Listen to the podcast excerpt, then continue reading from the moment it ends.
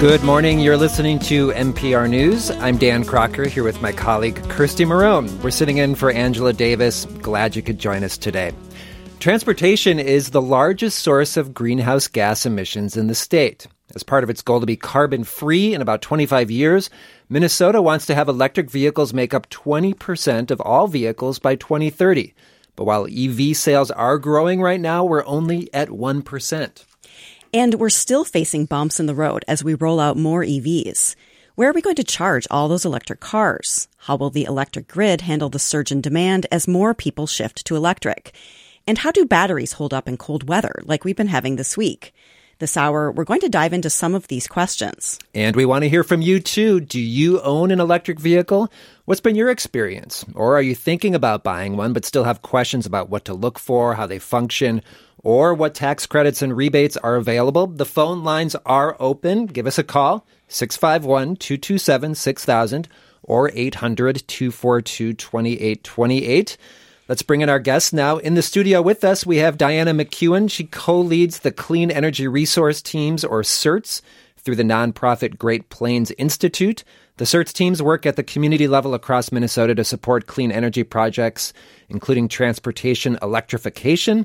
Diana is also a member of the Drive Electric Minnesota team and has been an EV owner herself for over 10 years. Diana, thanks for coming in this morning. Thanks for having me. Happy to be here. Also with us, Beth Kallestad. She's the principal sustainability planner in the Office of Sustainability and Public Health at the Minnesota Department of Transportation.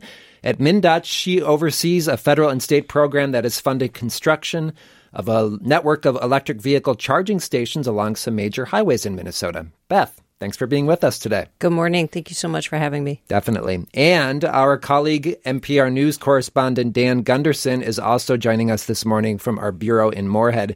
Dan has been covering EVs as part of our going as a part of our Getting to Green series.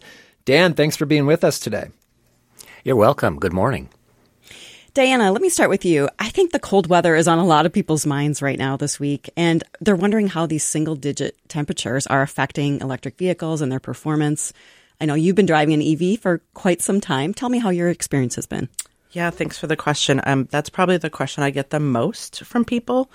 Um, and and so I think it's important to understand that the battery capacity um, that you have just really dips down a bit in the winter with the cold weather. Um, it doesn't mean your car goes slow, like you can't get up to speed. It, it's it's really a battery capacity. Um, but with the vehicles that are out now, coming out now, that have a hundred plus mile range, you know, and more. Uh, when there's a, a dip in the percentage, whether it's 10, 20, 30, and it depends on how cold it is, you have just less capacity. And and that battery powers everything in your car. And one of the wonderful things about EVs that are fairly standard are heating steer, heated steering wheel and heated seats.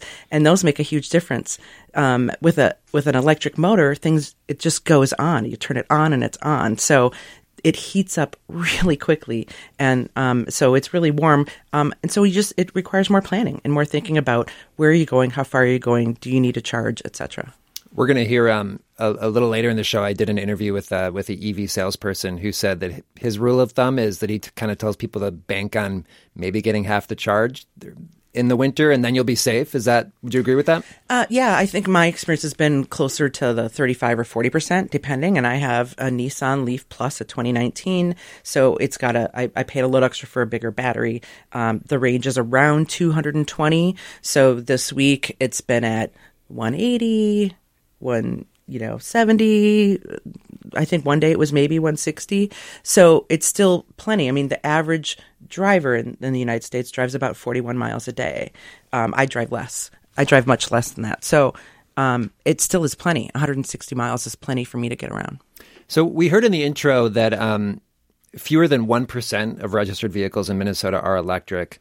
So dan i'll start with you. Beth maybe you want to weigh in on this as well but I mean, why aren't more people buying EVs? What's what's what's the holdup?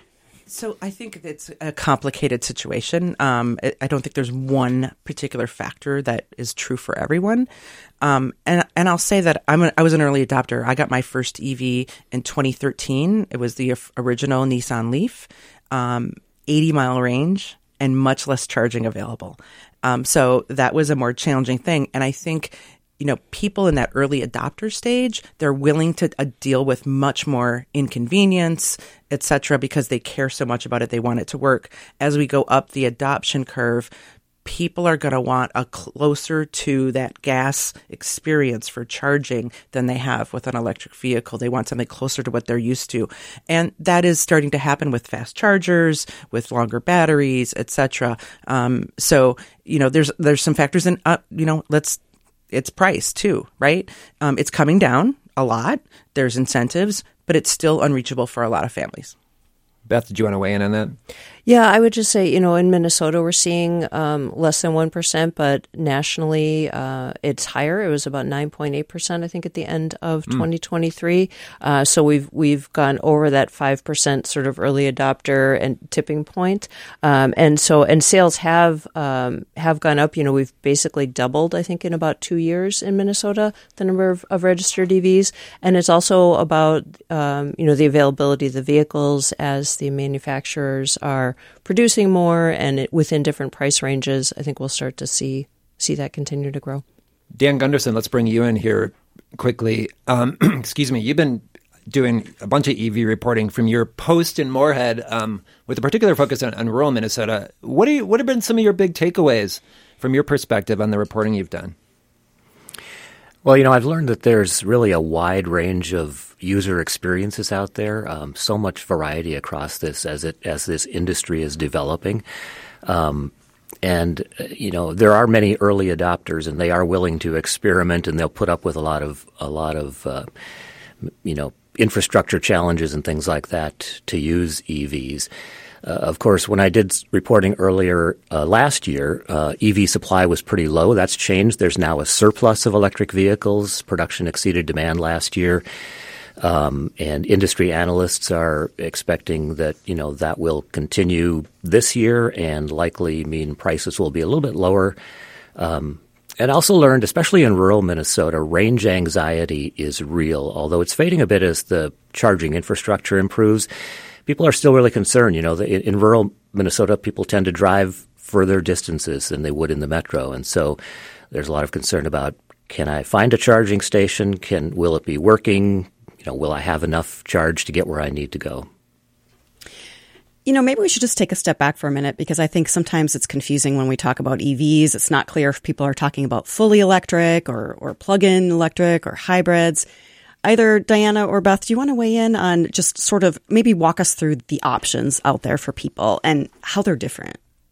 Yeah, so there are several different types of electric vehicles. There are the um, the hybrid electric vehicles, um, so things like a Toyota Prius, uh, that are gas and generate battery power as they're driving. And then there are plug in hybrid electric vehicles. So, an example of that would be a Chrysler Pacifica minivan where you can plug it in, but you also have a gas backup and you get a certain range. It's uh, maybe 30 or 40 miles on the battery. And then there are battery electric vehicles, which are totally battery powered, and you can only charge them or get fuel into them by plugging them in. And Diana, I know when electric vehicles first came out, they were mostly small cars, but we're seeing a lot more options out there now for people, including trucks, right? Right. And I think that that's one of the things um, that will help um, with that adoption curve. Um, a lot of people waiting for that bigger vehicle, that SUV, the truck. The Ford Lightning has been very exciting.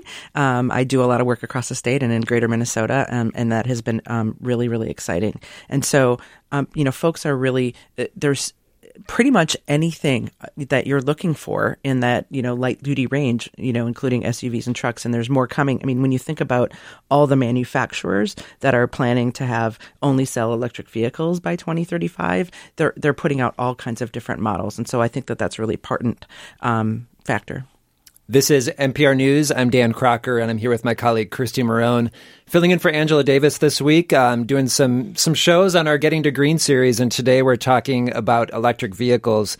We'd love to hear from you too. Do you own an EV? What's your experience been? Are you thinking about buying one, and do you have some questions or concerns for our experts?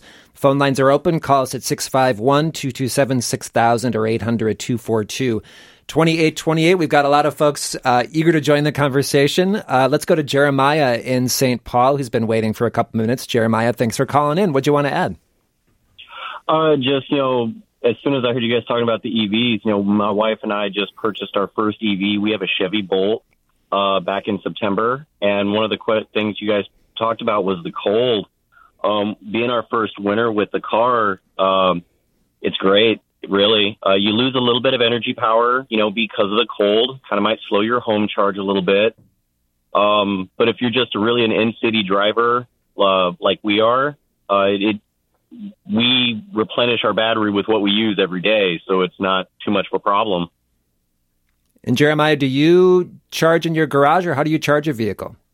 Well, we don't have a garage. We uh, live in a duplex, and we don't have a garage. But there's an outlet out there, and when you buy when you buy a Chevy, you get a portable uh, level one outlet, which gives you about a minimum of three to about eight miles per hour charge, and it's just a simple 120, you know, outlet that like your household outlet. You just plug in, plug into your car, and there you go.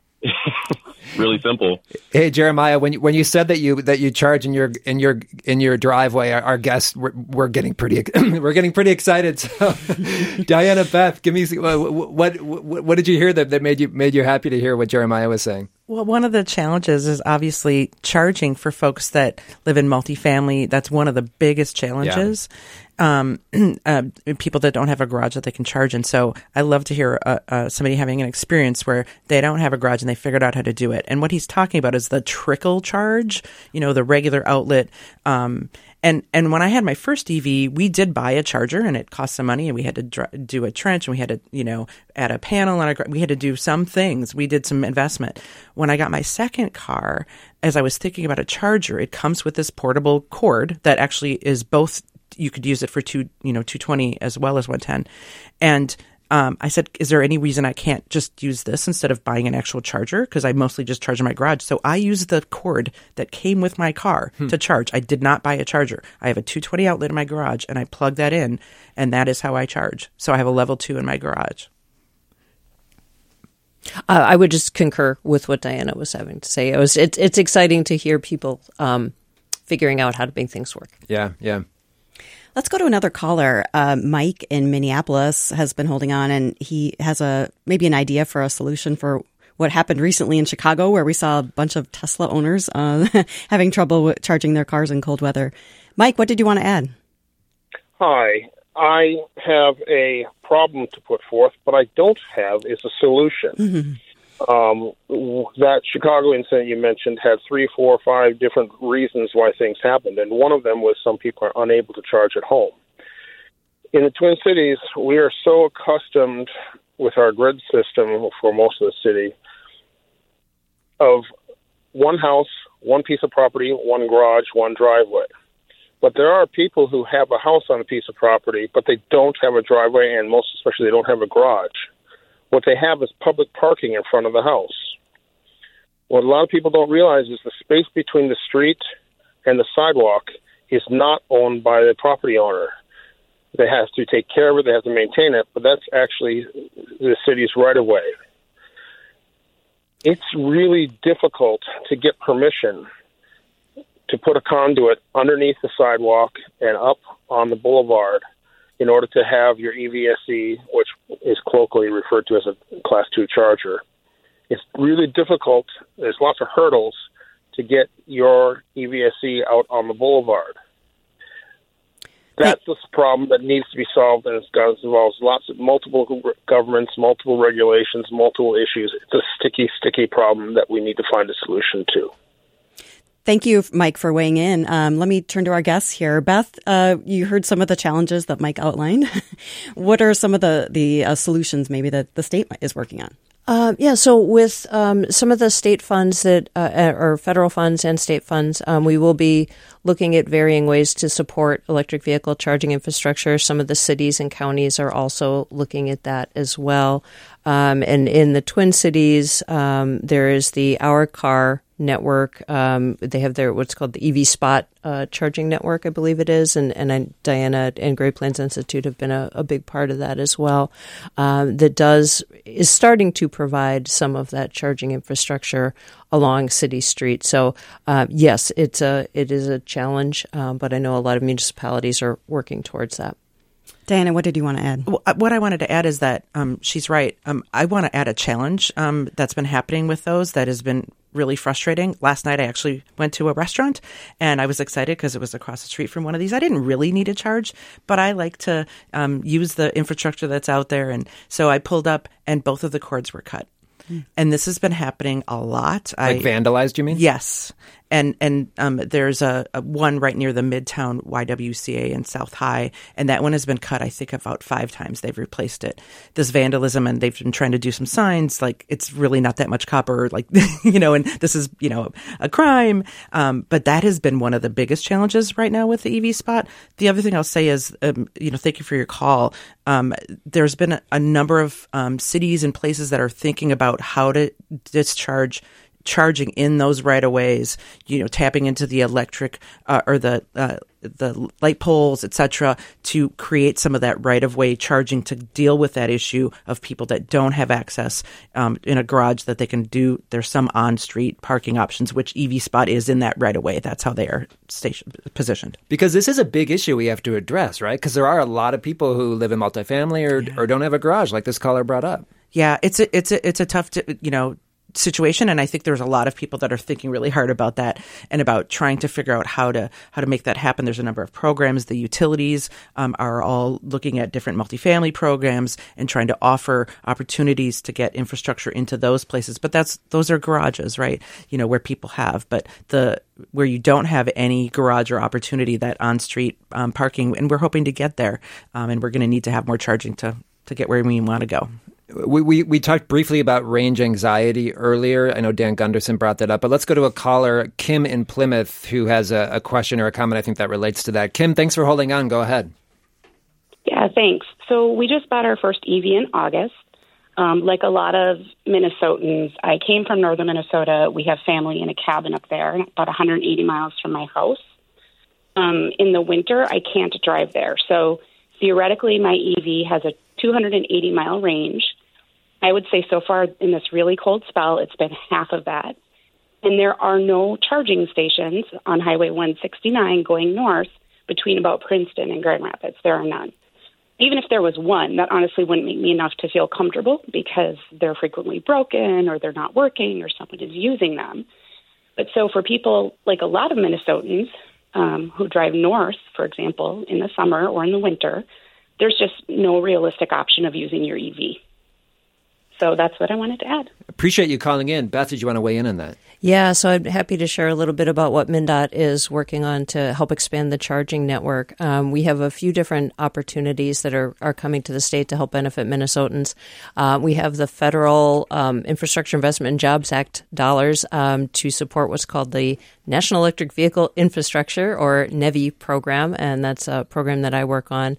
We are just um, doing a first round of charging station grants along Interstate 94 and Interstate 35. Um, those two roadways are chosen because um, they are our alternative fuel corridors right now for the state, and the funding source requires us to, to build those out first. Um, but as we are getting that built out, we are also going to be doing some infrastructure needs assessment work uh, for the rest of the state and trying to get a handle on um, where it makes sense to to try to install chargers. There's a lot of uh, factors that weigh into where chargers can go, and utility capacity is certainly one of them. Um, in the more rural areas, it becomes more of a challenge, and so it's a little chicken and egg sort of situation. Um, but that is what we are working on, and we have um, we appreciate uh, comments uh, like that, Kim, to help us know where people want to have charging stations. Beth, where uh, would these charging stations likely be located along 94 and 35? Are these going to be MnDOT owned and operated stations, or are they going to be uh, gas stations, or, or, what? Yeah, so um, in our uh, in our national or National Electric Vehicle Infrastructure uh, plan that we have for Minnesota right now, we have 18 what we're calling clusters of locations. The um, the funding source and the rule give us some parameters to work within in terms of where to locate the station. So they need to be no more than 50 miles apart from each other along the roadway, and then they can be uh, no more than a mile driving distance from the exit. And so we did some work on um, picking locations that would fit those parameters. And so right now, our request for proposal that's out there for people to apply for has um, essentially circles on the map, uh, exits identified of where we can take applications from. And so, um, yeah, we have an online mapping tool if people want to take a look and see what that is. Dan Gunderson, let's bring you back uh, into the conversation. I know you've done some reporting on some of these charging stations, right, around around rural Minnesota. Can you tell us a little bit about what, what you found?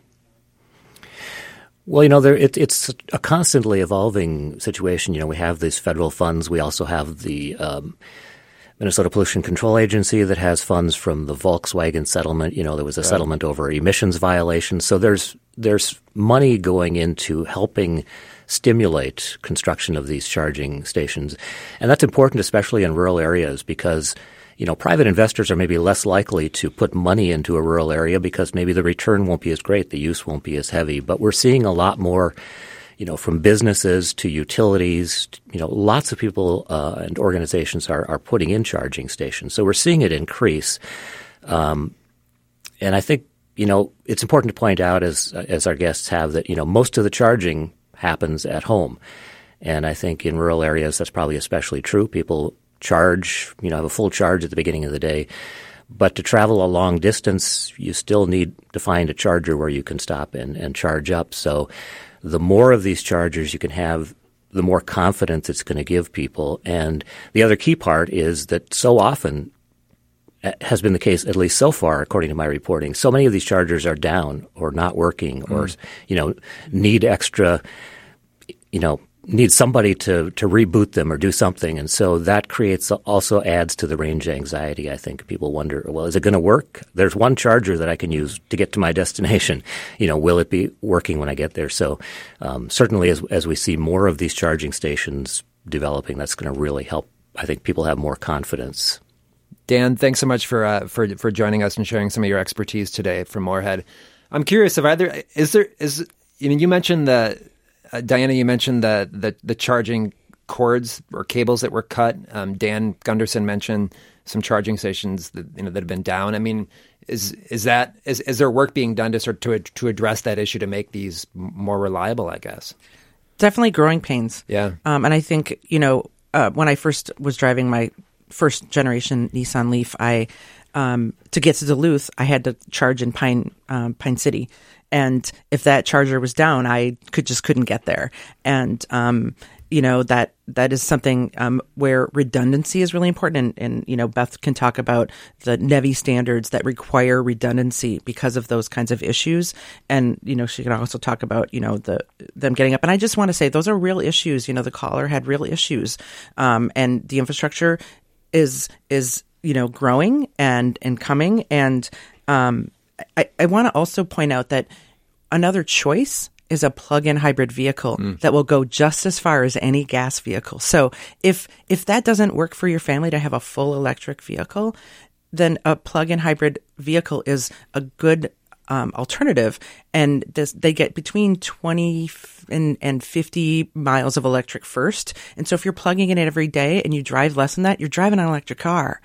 Um, so there's there's ways you know to do that, and and Dan mentioned um, the utilities. A bunch of the utilities are really doing a lot of work. Otter Tail Power has done a ton of, um, I think, Hallock, Minnesota. I saw one in Warroad the other day. Like we're seeing these in those greater Minnesota places. Um, so I think that's important. I want to play an excerpt of a conversation I had last week with Pavel Ignatovich.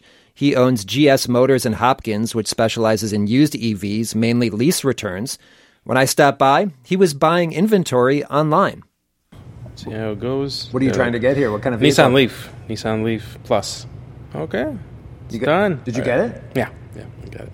I got six today. Uh, Ignatovich says last year business was good. Um, for the first time, the IRS offered up to a $4,000 tax credit for used EVs.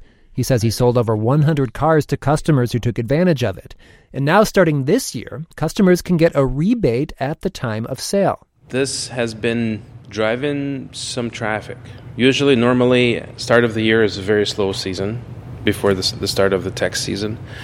But right now it's been busy, and I'm getting some cars because I kind of sold more than I thought I would. He says lower prices are also helping drive sales. During the pandemic, supply chain issues reduced the number of cars available and drove up prices. So a year ago, a twenty-five thousand dollar car. Today is twenty thousand dollar car, so five thousand dollar difference. But two years ago, same car was a thirty thousand dollar car. So seriously, we're, there's been about 20, 30, 40 percent price drops with some models. He believes sales will pick up some more as interest rates drop and when Minnesota rolls out its state level rebate. Ignatovich says most of his customers come in knowing they want an EV, but sometimes he talks people out of them. Because I know it's not going to work for them, especially if someone lives in a multifamily, you know, dwelling, um, like an apartment where there is no way to plug in. He says it can work if customers have a place to charge at work, but he says it's tough to rely solely on the public charging network, even though it's growing. The most frequent question he fields, he says, is how much the range of EVs drops in the winter. The truth is, you gonna if you cut the range in half in winter, you'll be fine. When you're thinking to buy an electric car, let's say Chevy Bolt with 260 miles range, think about 130 in winter, and you'll never be in trouble. Otherwise, if you think that it's going to be always 260, it's not going to work for you. He hops into a 2021 Nissan Leaf to show off some features. He says newer EVs now make noise for the safety of other people. So here it's all just normal. But once we go into the gear, you can hear that humming, you know, it's, and it's for outside. So that, and that's only at low speeds. So once you get up above like 30 miles per hour, it goes away. It's just for the people to hear that there is a car coming. Ignatovich says EVs are smooth and quiet with quick acceleration. They're better for the climate and human health. And he says the technology is rapidly improving. Don't be scared. Do some research. A lot of them are very affordable cars. It will be much cheaper to own. It will be much cleaner to own. You will help your neighborhood with clean air. You will help yourself with your, you know, with your wallet, spending less money on maintenance and gas. So don't be afraid. Try it out. Doesn't work, it doesn't work. But in most cases, it does work. I want to hear what our guests think of Pavel's experience buying and selling used EVs. We're talking with Diana McKeown, who leads the clean energy resource teams through the nonprofit Great Plains Institute. Diana works across Minnesota supporting clean energy projects, including transportation electrification. And Beth Kallestad, a planner at the Office of Sustainability and Public Health at the Minnesota Department of Transportation. She oversees federally funded construction of EV charging stations along some key highways in Minnesota. So, Diana, we heard Pavel talk about the challenges of charging EVs, especially in multifamily dwellings. He's actually telling people maybe it's not the best option for them. What do you? How, what's your reaction to that? I, I think that's that's great as a salesperson to be really honest about the situation. It, it might not work for everyone. Of course, in that situation, the Nissan Leaf might not have worked, but a plug-in hybrid would work. Um, perhaps you know where they could find some plug-in, they could still you know if depending on how that worked for them. But the the winter st- we've already talked about the winter um, component and and I'll just say that um, the Drive Electric Minnesota and the CERTS team are putting on a, the first ever winter EV ride and drive in Ely, Minnesota on February 3rd as part of their winter festival. And we're excited. We don't think we're going to get 500 people there, but we want people to have an opportunity to experience the car in the winter, in the snow, in the cold. We're hoping Ely will be cold. Um, I mean, yes, we're hoping that Ely will Within be cold. reason, right? yeah. Um, and, and we really want to um, provide an opportunity for people to experience that. Um, because I think, and, and, and that's my biggest advice to people. If you're thinking about it, you're considering it, test drive a vehicle. Just test drive a vehicle. That is really um, the best way. Because the other thing we haven't talked about, they're super fun to drive. It's torque. You put the you know you put the pedal on it. I can you know rock it. I, I hope there's no authorities listening. um, so I think that's really important. And and when it comes to the range, you know, I live in the Twin Cities, so it's a little e- it's easier for me. I charge mostly still at home, but I don't drive as far. And if I need charging, it's available. But I did do a trip this fall and went down to La Crosse and I had to plan, and I got that experience. I had to really plan and think about it, and there were some challenges. Um, hitting the deer on the way back had nothing to do with it, that I have an electric vehicle. Um, so you know, it, I it, it's you have to plan. Let's go to another caller. Dale in Minneapolis has been holding on, and I believe he's a landlord in Minneapolis. Dale, what did you want to add? Oh my God, um, we don't have enough time. Uh, so I got turned on to uh, environmental stewardship in 2000 during that election. I educated myself on environmental issues. Uh, I've had ca- coffee, so I can make this quick and I'll stay focused. Please. um, but uh, but when I saw the oil shooting up out of the Gulf of uh, Mexico, I'm like, okay, I'm done with this stuff. So I've been working hard on getting off of fossil fuels ever since. I electrified a 2004 Prius with a battery in the back. So that's that's how far I'm willing to take it.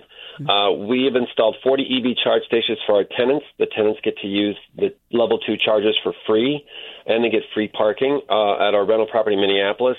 All of my tenants get a free unlimited MTC bus pass uh, as well.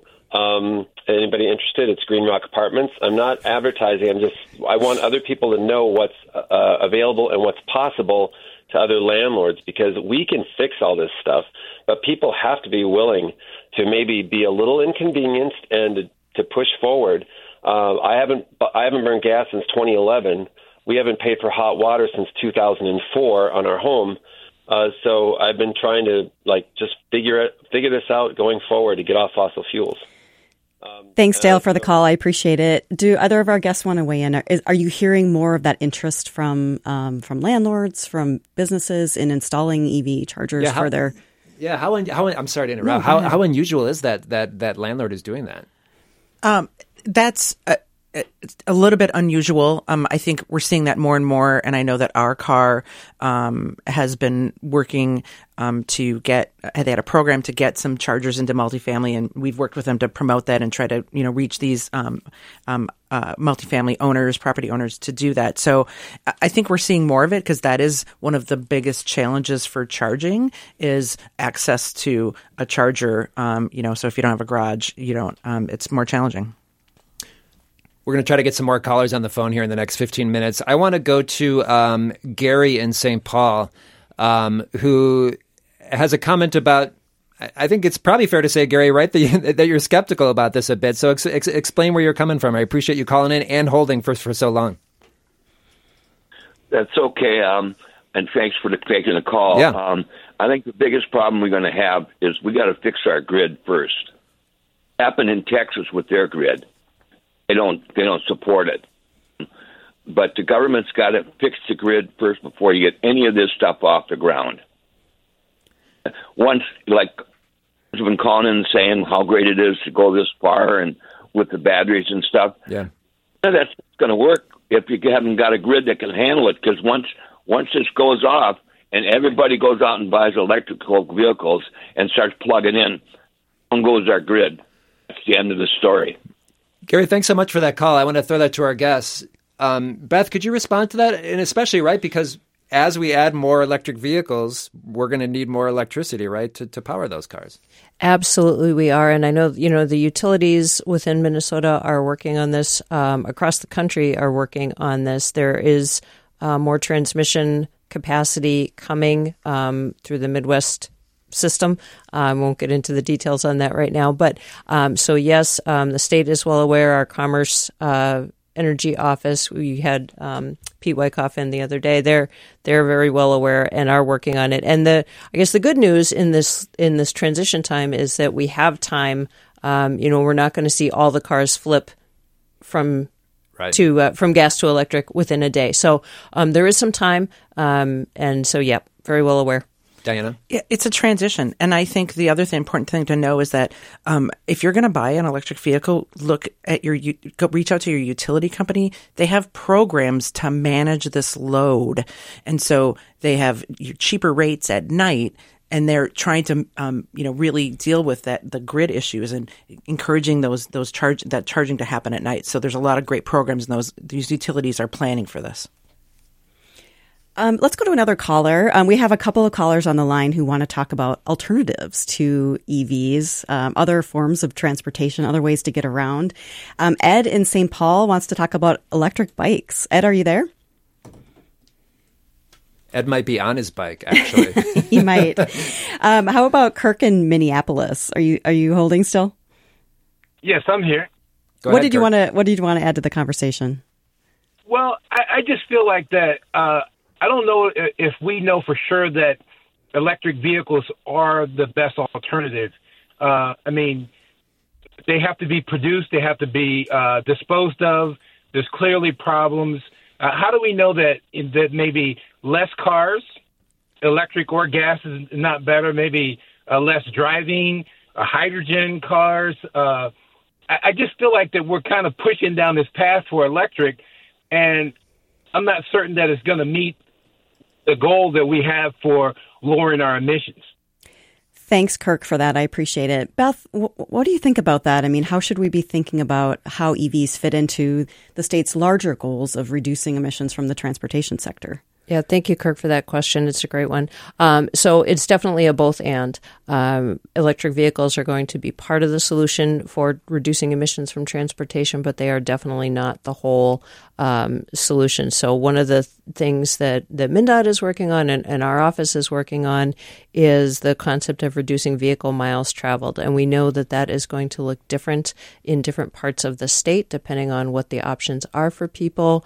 But things like improving bike infrastructure, walking infrastructure, uh, transit options, the rapid transit, all those sorts of things, um, so that people do have options. You know, like carpooling. Um, there's a variety of strategies on ways to do that, and so it's definitely going to be both and. And and to the caller's point of additional fuel sources, um, you know, some states are. Um, are having hydrogen out there. We are also looking um, and have been working on some recommendations to the legislature for a clean transportation standard on ways to kind of reduce the um, the carbon intensity of some of the current fuels. So there's a lot of strategies being implemented. Let's go to the uh, the phones again. Um, D- uh, David in West Central Minnesota raises an important question about carbon emissions and electric vehicles. David, thanks for holding on. Go ahead, please.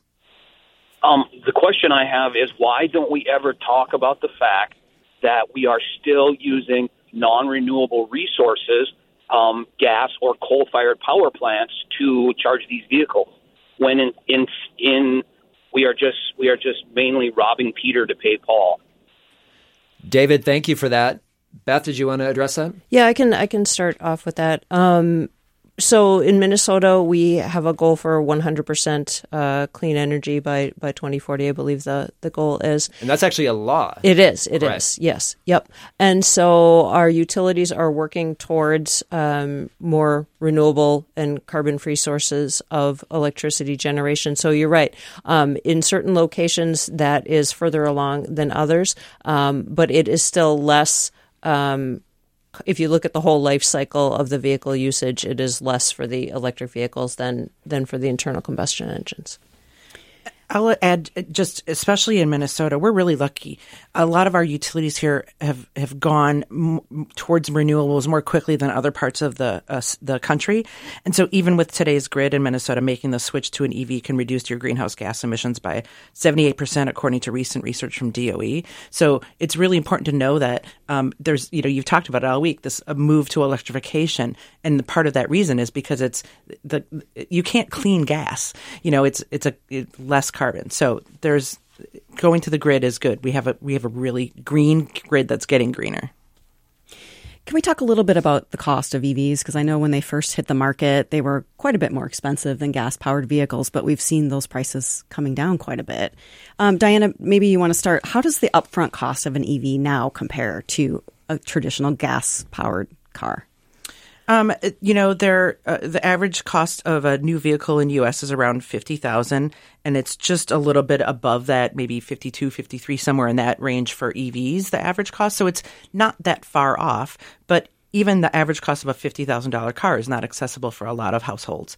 Um, you know the benefit you know we have these electric vehicle rebates nationally um, you know i think there was some about that in the report and we have a state rebate as well that is coming out soon. We don't know when, but soon. We heard actually next month is what the Maybe. Minnesota Department of and, Commerce and told it- us. And when they open it up, it's going to be gone in 2.5 seconds. um, it's which, which is a problem, right? Because the Yeah. demand is going to outpace what, what's Oh, going to be for sure. available, huh? Uh, for sure, hundred percent. And so, you know, it's it's really, um, you know, the price.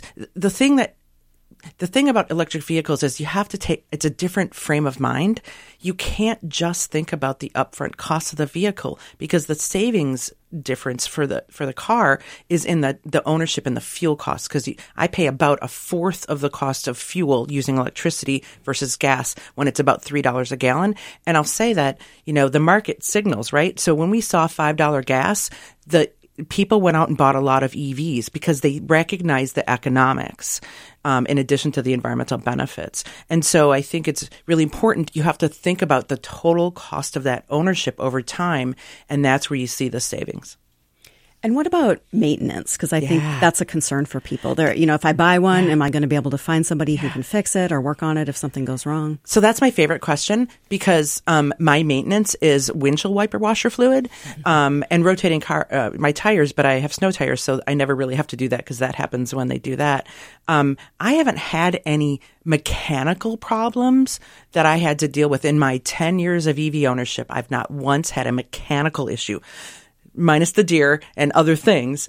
Um, but you know, it just hasn't been an issue. And so for me, it's not just the um, lack of repairs money wise, but for me, time. I don't have to go get an oil change. I don't have to do like I don't have to bring my car to the shop. That saves me time. Let's go back to the phones because Ed in St. Paul is, I think, is off his bike and, and ready to chat. Ed, thanks for uh, for joining us again. Go ahead, please. Are you, uh, can you hear me? Yeah, loud and clear. Okay, so yeah, uh, so I, I ride an EV with two wheels and pedals. Um, it has it, it, it weighs 60 pounds. It's a hybrid vehicle because it runs on both electricity and carbohydrates. The battery is weighs less than 10 pounds. I think it might weigh eight. Uh, I bring it inside to charge up my conventional outlet. It uses a fraction of the energy per Gary's comment about the, the drain on the on the grid. Mm-hmm. um, and it, it can account for probably 75% of my vehicle usage. So I think that should be an important part of anybody's uh, portfolio of, of vehicles. Thank you so much for calling in and adding that. And and do you rather you have anything to add? Because even beyond e- e-bikes, um, because it's not just about electric vehicles, right? When we talk about our tr- transportation system, what what else needs to happen? Is it, because not everyone's going to get an electric vehicle. There's lots of other ways folks get around. Um, paint a broader picture for us, if you could. I know at, at MnDOT, our um, Office of Transit and Active Transportation is working a lot with the transit, the smaller transit systems around the state um, to help them toward electrifying those buses, and um, and the Met Council is also doing work on, on bus electrification. So um, that is is a big piece of it as well. School buses, um, there's a lot of work on that. Let's go to the phones again. Um, Will in St. Paul, you have some experience with a car share program. Can you tell us about that? I can. Thanks for having me. So, uh, perfect uh, introduction with a question about cost. Not everyone will be able to afford or, or want to or even need a, to own an EV, uh, but there will be opportunities where you, you need a car, uh, uh, like one of your callers said, uh, not all the time. So, uh, residents and visitors to St. Paul and Minneapolis can use Evie car share, and that's spelled E V I E car share. Uh, clever, maybe confusing, but in any case, Evie car share. And there are 170 of these EVs uh, across Minneapolis and St. Paul, and open to use by anybody. And uh, folks use them to perform all kinds of different trips. Uh, the, the Target Run is a popular trip, um, but people use it uh, to have access to, to the kind of all the benefits of EVs that you've been talking about without owning an EV. Thanks for that comment. Do either of our guests want to weigh in on these these car share programs? Is that a good option for people who maybe can't afford? It's to a buy great one? option, and it's not just for that, but then you get a, an opportunity to really experience it, not just a test drive, but drive it around and really use it and determine whether that's something you want to, you know, that you want to do. So I think it's a great program. We're super excited about um, the, the vehicles being accessible to folks to try it out and use it. And and car sharing is a better, you know, situation for our carbon, right? You don't own a car, you share a car. It's great. Let's go to the phones again. Joe in Rochester um, has called in. Joe, thanks for waiting. What do you want to add? Well I'm a um, retired uh, director for a power company, and uh, basically, I was going to say that uh, over the last few years, the uh, they've uh, made it very difficult. The state has to make it affordable. Um, I've noticed when I bought my first electric car is that they charged me the license plates. They usually charge me about double in general than any other vehicle, um, even though the value was half as much on certain things. And then I noticed that the uh, the other thing was is that uh, we have, actually have a penalty on the license plates that uh, charge like an extra fifty dollars, and uh, it just wasn't a good deal all the way around. Joe, thanks for calling with that. Uh, I have Beth here from MnDOT who's nodding her head. Beth, Beth, go ahead. Yeah, we, we do get a lot of questions about um, uh, about EVs and, and how they're going to fit into the larger um, structure of, of funding the um, the road construction projects that currently come from from gas sales and things like that. So so one of the reasons the the um, the, the caller said uh, there you do currently pay more in um, on the, the tax and registration for an electric vehicle. Um, and uh, I think that's something that, that we'll continue to be exploring at MnDOT. We're getting close to the end of the hour here. Um, Diana, if, somebody's interested in maybe buying an EV, but they're not quite sure yet, they want to maybe test one out or, or just see what it feels like to drive one, what do you recommend people do? What are some opportunities they could maybe, um, you know, try one out, uh, see if it might work for them and their lifestyle. Well, I mean, I think you could go to a dealership that has electric vehicles and test drive it. The the EV Spot, um, you know, is a nice cho- choice too. But I think. Um, you know, there's opportunities. There's lots of entities doing these ride and drives. Um, there's a lot on the Drive Electric Minnesota website. You can go in and research and put in um, how many miles you drive and kind of figure some things out. But you know, my my recommendation to people is just really, you know, get in and test drive it because we have this monumental opportunity right now for equitable implementation of these clean energy solutions, including EVs, and we need to achieve speed and scale. So um, to meet these goals. Well, our time is up for today. I want to thank our guest, Diana McKeown, co leads the Clean Energy Resource Teams through the nonprofit Great Plains Institute. Also, thanks to Beth Kallestad. She's a st- sustainability planner in the Office of Sustainability and Public Health at the Minnesota Department of Transportation. Also, we heard from our colleague, Dan Gunderson, MPR News correspondent based in Moorhead. I'm Dan Kraker. Thanks also to my co host, Kirsti Marohn, and our producer, Maya Beckstrom. Thanks for listening to a recording of my live radio show on MPR News. A reminder that if you want to catch my show in real time, tune in and call in weekdays at 9 a.m.